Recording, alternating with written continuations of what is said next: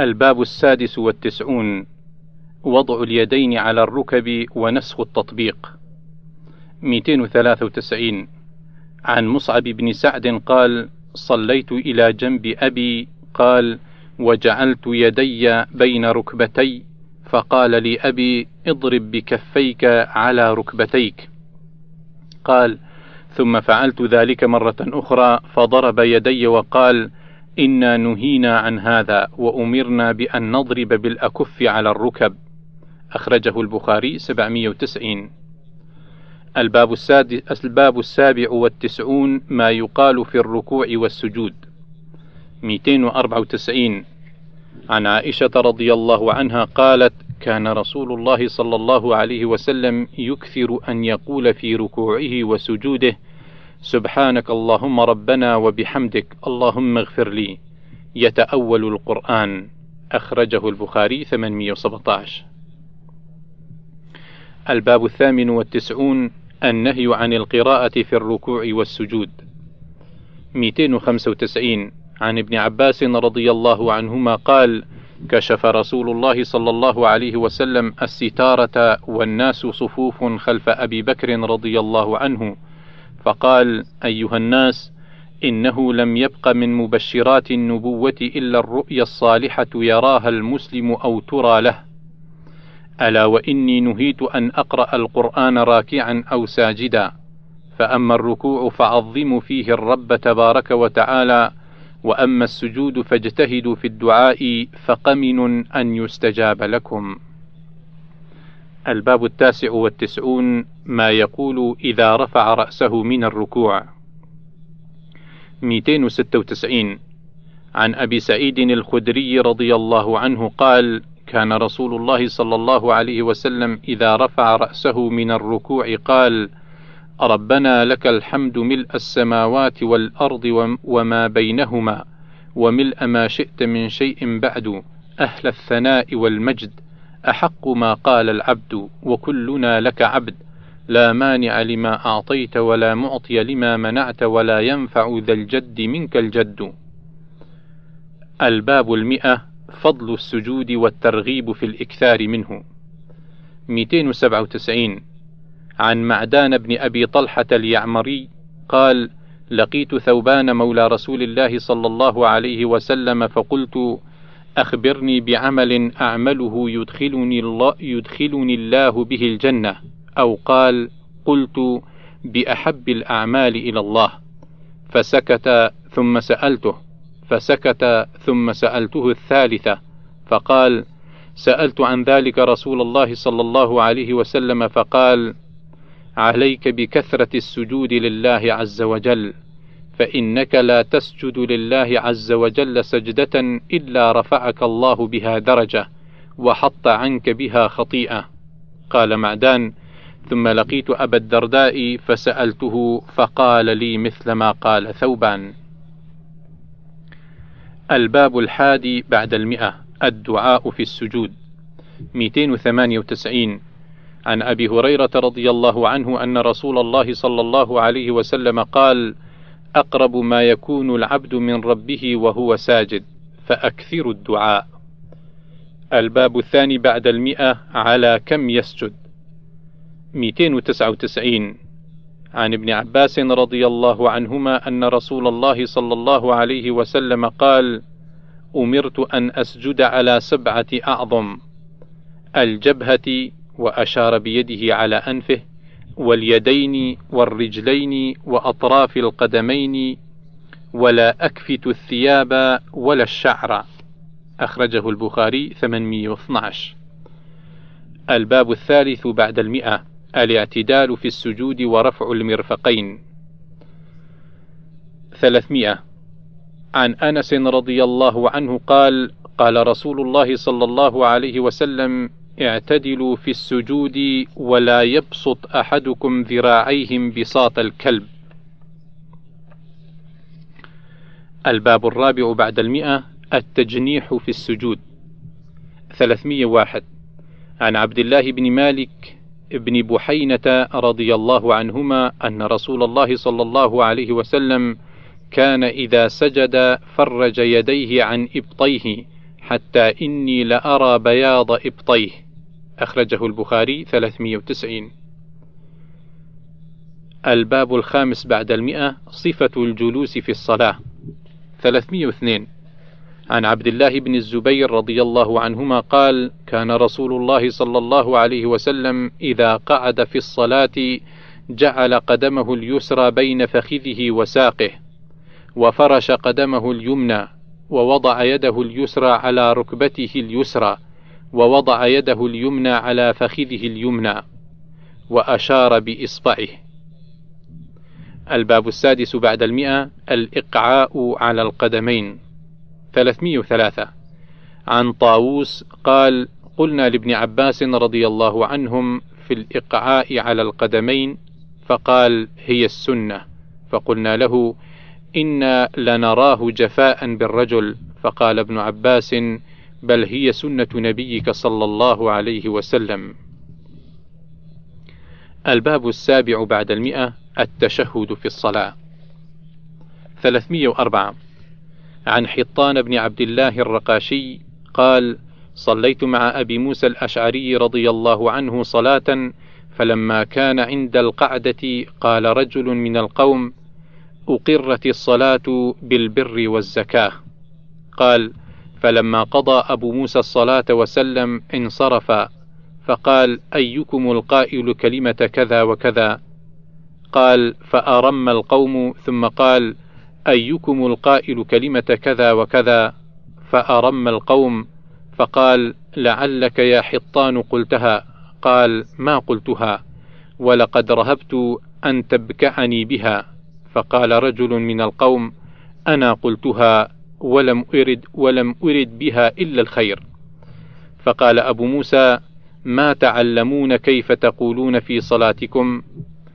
إن رسول الله صلى الله عليه وسلم خطبنا فبين لنا سنتنا وعلمنا صلاتنا فقال إذا صليتم فأقيموا صفوفكم ثم ليؤمكم أحدكم فإذا كبر فكبروا وإذا قال غير المغضوب عليهم ولا الضالين فقولوا آمين يجبكم الله فإذا كبر فكبروا واركعوا فإن الإمام يركع قبلكم ويرفع قبلكم.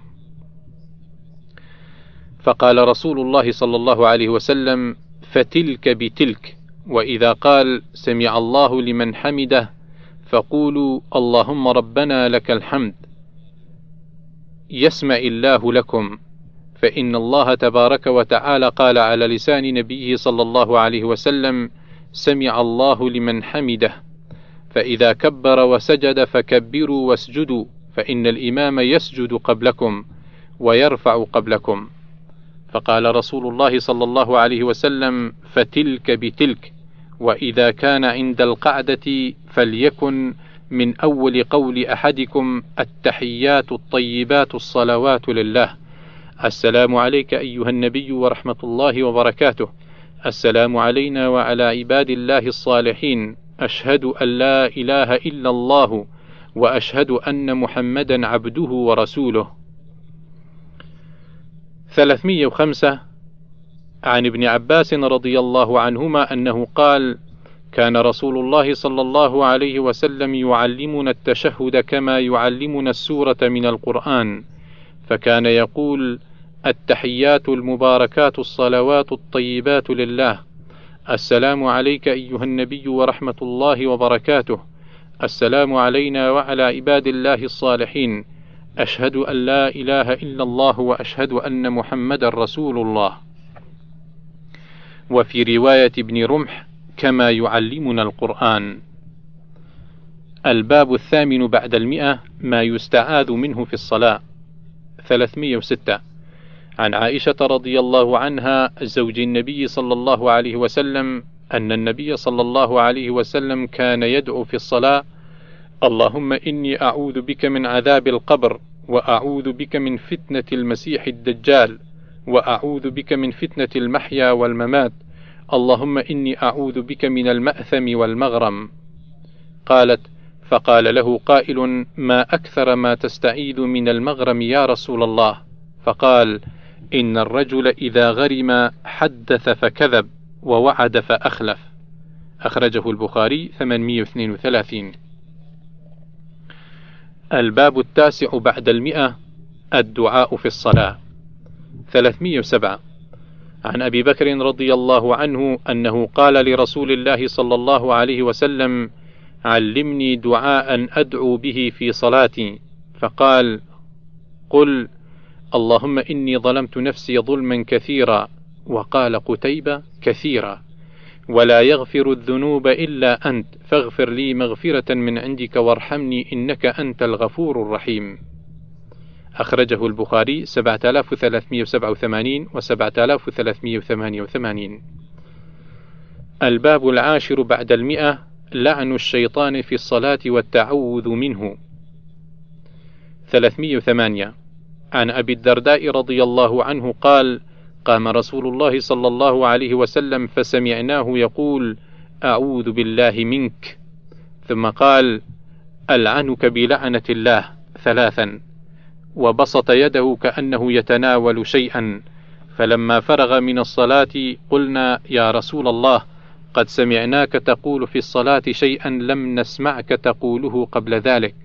ورأيناك بسطت يدك. قال إن عدو الله إبليس جاء بشهاب من نار ليجعله في وجهي فقلت أعوذ بالله منك ثلاث مرات ثم قلت ألعنك بلعنة الله التامة فلم يستأخر ثلاث مرات ثم أردت أخذه والله لولا دعوة أخينا سليمان لأصبح موثقا يلعب به ولدان أهل المدينة. الباب الحادي عشر بعد المئة الصلاة على النبي صلى الله عليه وسلم. 309 عن أبي مسعود الأنصاري رضي الله عنه قال: أتانا رسول الله صلى الله عليه وسلم ونحن في مجلس سعد بن عبادة فقال له بشير بن سعد: أمرنا الله عز وجل أن نصلي عليك يا رسول الله فكيف نصلي عليك؟ قال: فسكت رسول الله صلى الله عليه وسلم حتى تمنينا أنه لم يسأله، ثم قال رسول الله صلى الله عليه وسلم: قولوا اللهم صل على محمد وعلى آل محمد كما صليت على آل إبراهيم وبارك على محمد وعلى آل محمد كما باركت على آل إبراهيم في العالمين إنك حميد مجيد والسلام كما قد علمتم.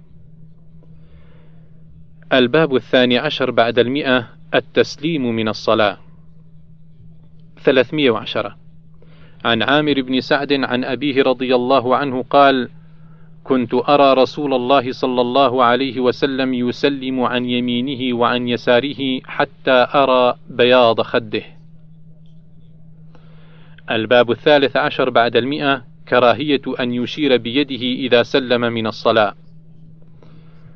311 عن جابر بن سمرة رضي الله عنه قال: كنا إذا صلينا مع رسول الله صلى الله عليه وسلم قلنا: السلام عليكم ورحمة الله السلام عليكم ورحمة الله وأشار بيده إلى الجانبين. فقال رسول الله صلى الله عليه وسلم علام تومئون بأيديكم كأنها أذناب خيل شمس وإنما يكفي أحدكم أن يضع يده على فخذه ثم يسلم على أخيه من على يمينه وشماله. الباب الرابع عشر بعد المئة ما يقال بعد التسليم من الصلاة. 312 عن وراد مولى المغيرة بن شعبة رضي الله عنه قال كتب المغيرة بن شعبة إلى معاوية رضي الله عنه أن رسول الله صلى الله عليه وسلم كان إذا فرغ من الصلاة وسلم قال لا إله إلا الله وحده لا شريك له له الملك وله الحمد وهو على كل شيء قدير.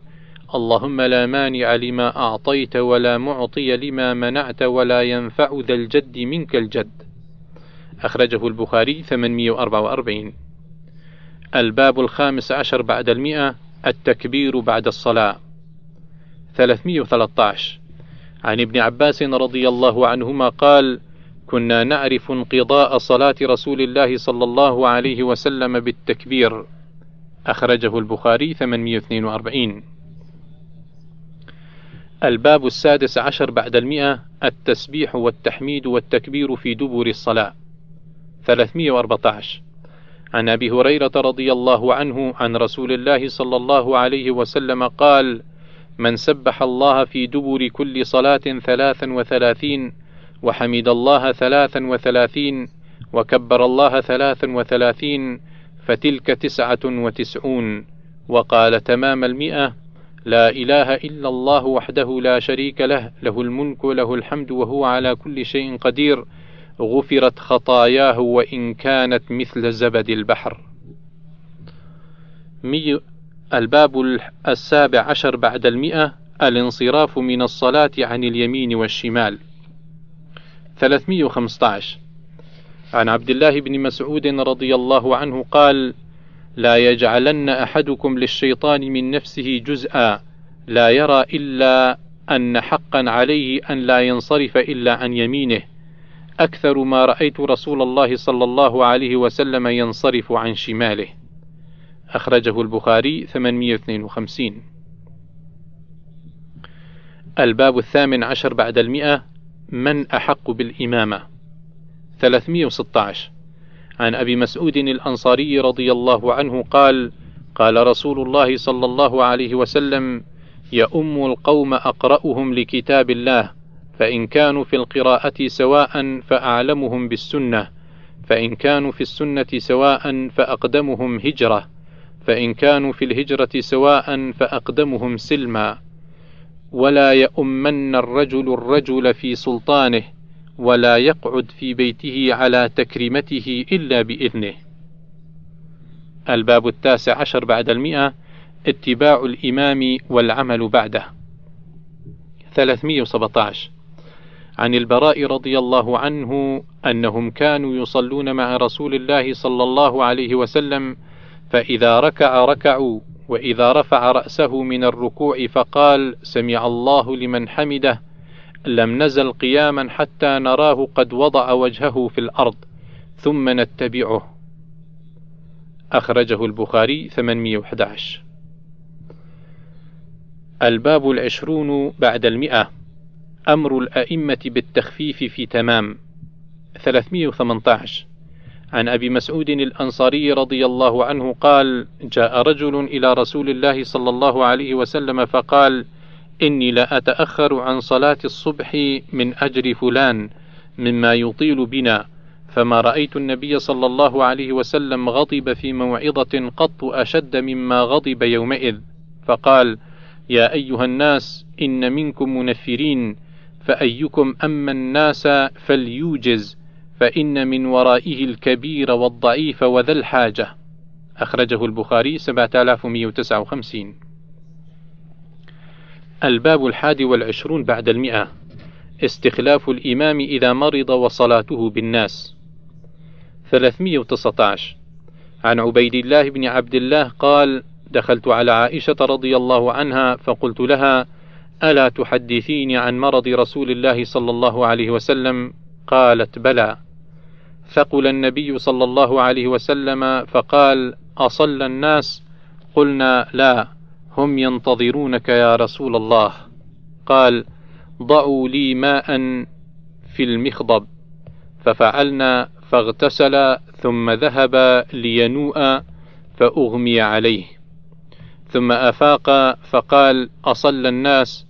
قلنا لا وهم ينتظرونك يا رسول الله. فقال ضعوا لي ماء في المخضب. ففعلنا فاغتسل ثم ذهب لينوء فأغمي عليه. ثم أفاق فقال أصلى الناس؟ قلنا لا وهم ينتظرونك يا رسول الله. فقال ضعوا لي ماء في المخضب. ففعلنا فاغتسل ثم ذهب لينوء فأغمي عليه.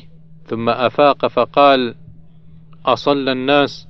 قلنا لا وهم ينتظرونك يا رسول الله.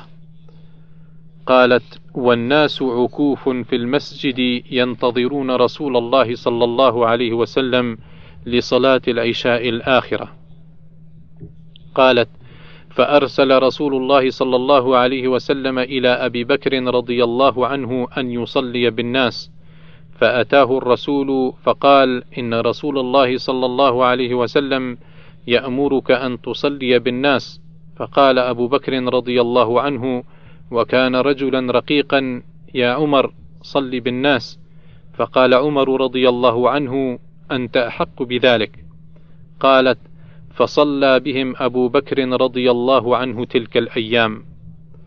ثم إن رسول الله صلى الله عليه وسلم وجد من نفسه خفة فخرج بين رجلين أحدهما العباس رضي الله عنهما لصلاة الظهر وأبو بكر يصلي بالناس فلما رآه أبو بكر ذهب ليتأخر فأومأ إليه النبي صلى الله عليه وسلم أن لا يتأخر وقال لهما أجلساني إلى جنبه. فأجلساه إلى جنب أبي بكر وكان أبو بكر رضي الله عنه يصلي وهو قائم بصلاة النبي صلى الله عليه وسلم والناس يصلون بصلاة أبي بكر والنبي صلى الله عليه وسلم قاعد.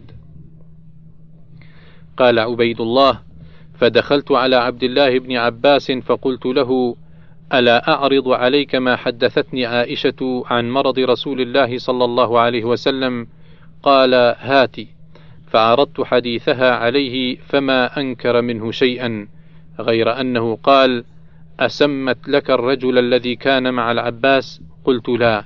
قال هو علي رضي الله عنهم. أخرجه البخاري 687 الباب الثاني والعشرون بعد المئة إذا تخلف الإمام يقدم غيره. 320 عن المغيرة بن شعبة رضي الله عنه أنه غزا مع رسول الله صلى الله عليه وسلم تبوك. قال المغيرة فتبرز رسول الله صلى الله عليه وسلم قبل الغائط فحملت معه إداوة قبل صلاة الفجر فلما رجع رسول الله صلى الله عليه وسلم إلي أخذت أهريق على يديه من الإداوة وغسل يديه ثلاث مرات ثم غسل وجهه ثم ذهب يخرج جبته عن ذراعيه فضاق كما جبته فأدخل يديه في الجبة حتى أخرج ذراعيه من أسفل الجبة، وغسل ذراعيه إلى المرفقين، ثم توضأ على خفيه ثم أقبل.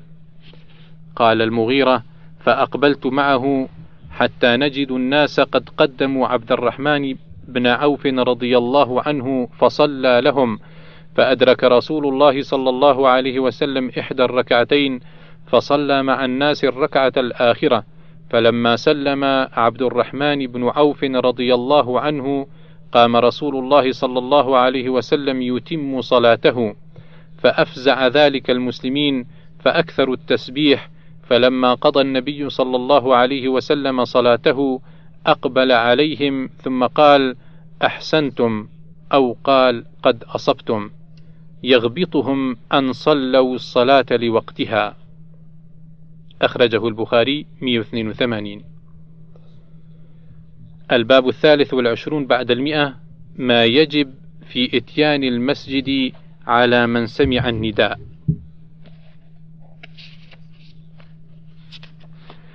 ثلاثمية وعشرين عن أبي هريرة رضي الله عنه قال أتى النبي صلى الله عليه وسلم رجل أعمى فقال يا رسول الله إنه ليس لي قائد يقودني إلى المسجد. فسأل رسول الله صلى الله عليه وسلم أن يرخص له فيصلي في بيته فرخص له فلما ولى دعاه فقال هل تسمع النداء بالصلاة؟ فقال نعم. قال فأجب. الباب الرابع والعشرون بعد المئة في فضل الجماعة. 322 عن أبي هريرة رضي الله عنه أن رسول الله صلى الله عليه وسلم قال صلاة الجماعة أفضل من صلاة أحدكم وحده بخمسة وعشرين جزءا. أخرجه البخاري 648 الباب الخامس والعشرون بعد المئة صلاة الجماعة من سنن الهدى. 323 عن عبد الله بن مسعود رضي الله عنه قال: لقد رأيتنا وما يتخلف عن الصلاة إلا منافق قد علم نفاقه أو مريض. إن كان المريض ليمشي بين رجلين حتى يأتي الصلاة وقال إن رسول الله صلى الله عليه وسلم علمنا سنن الهدى وإن من سنن الهدى الصلاة في المسجد الذي يؤذن فيه الباب السادس والعشرون بعد المئة في انتظار الصلاة وفضل الجماعة. 323 عن أبي هريرة رضي الله عنه قال قال رسول الله صلى الله عليه وسلم صلاة الرجل في جماعة تزيد على صلاته في بيته وصلاته في سوقه بضعا وعشرين درجة. وذلك أن أحدهم إذا توضأ فأحسن الوضوء ثم أتى المسجد لا ينهزه إلا الصلاة لا يريد إلا الصلاة فلم يخط خطوة إلا رفع له بها درجة وحط عنه بها خطيئة حتى يدخل المسجد. فإذا دخل المسجد كان في صلاة ما كانت الصلاة هي تحبسه. والملائكة يصلون على أحدكم ما دام في مجلسه الذي صلى فيه يقولون اللهم ارحمه اللهم اغفر له اللهم تب عليه ما لم يؤذ فيه ما لم يحدث فيه. أخرجه البخاري 477 الباب السابع والعشرون بعد المئة فضل العشاء والصبح في جماعة. 324 عن عبد الرحمن بن أبي عمرة قال دخل عثمان بن عفان رضي الله عنه المسجد بعد صلاة المغرب فقعد وحده فقعدت إليه فقال يا ابن أخي سمعت رسول الله صلى الله عليه وسلم يقول من صلى العشاء في جماعة فكأنما قام نصف الليل ومن صلى الصبح في جماعة فكأنما صلى الليل كله الباب الثامن والعشرون بعد المئة التشديد في التخلف عن صلاة العشاء والصبح في جماعة. 325 عن أبي هريرة رضي الله عنه قال قال رسول الله صلى الله عليه وسلم إن أثقل صلاة على المنافقين صلاة العشاء وصلاة الفجر.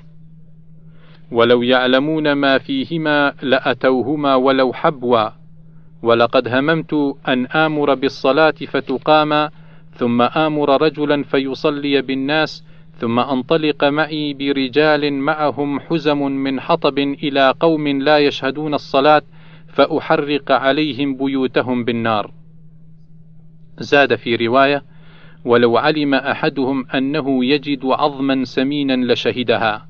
أخرجه البخاري 657 326 عن عبد الله بن مسعود رضي الله عنه أن النبي صلى الله عليه وسلم قال لقوم يتخلفون عن الجمعة: لقد هممت أن آمر رجلا يصلي بالناس ثم أحرق على رجال يتخلفون عن الجمعة بيوتهم.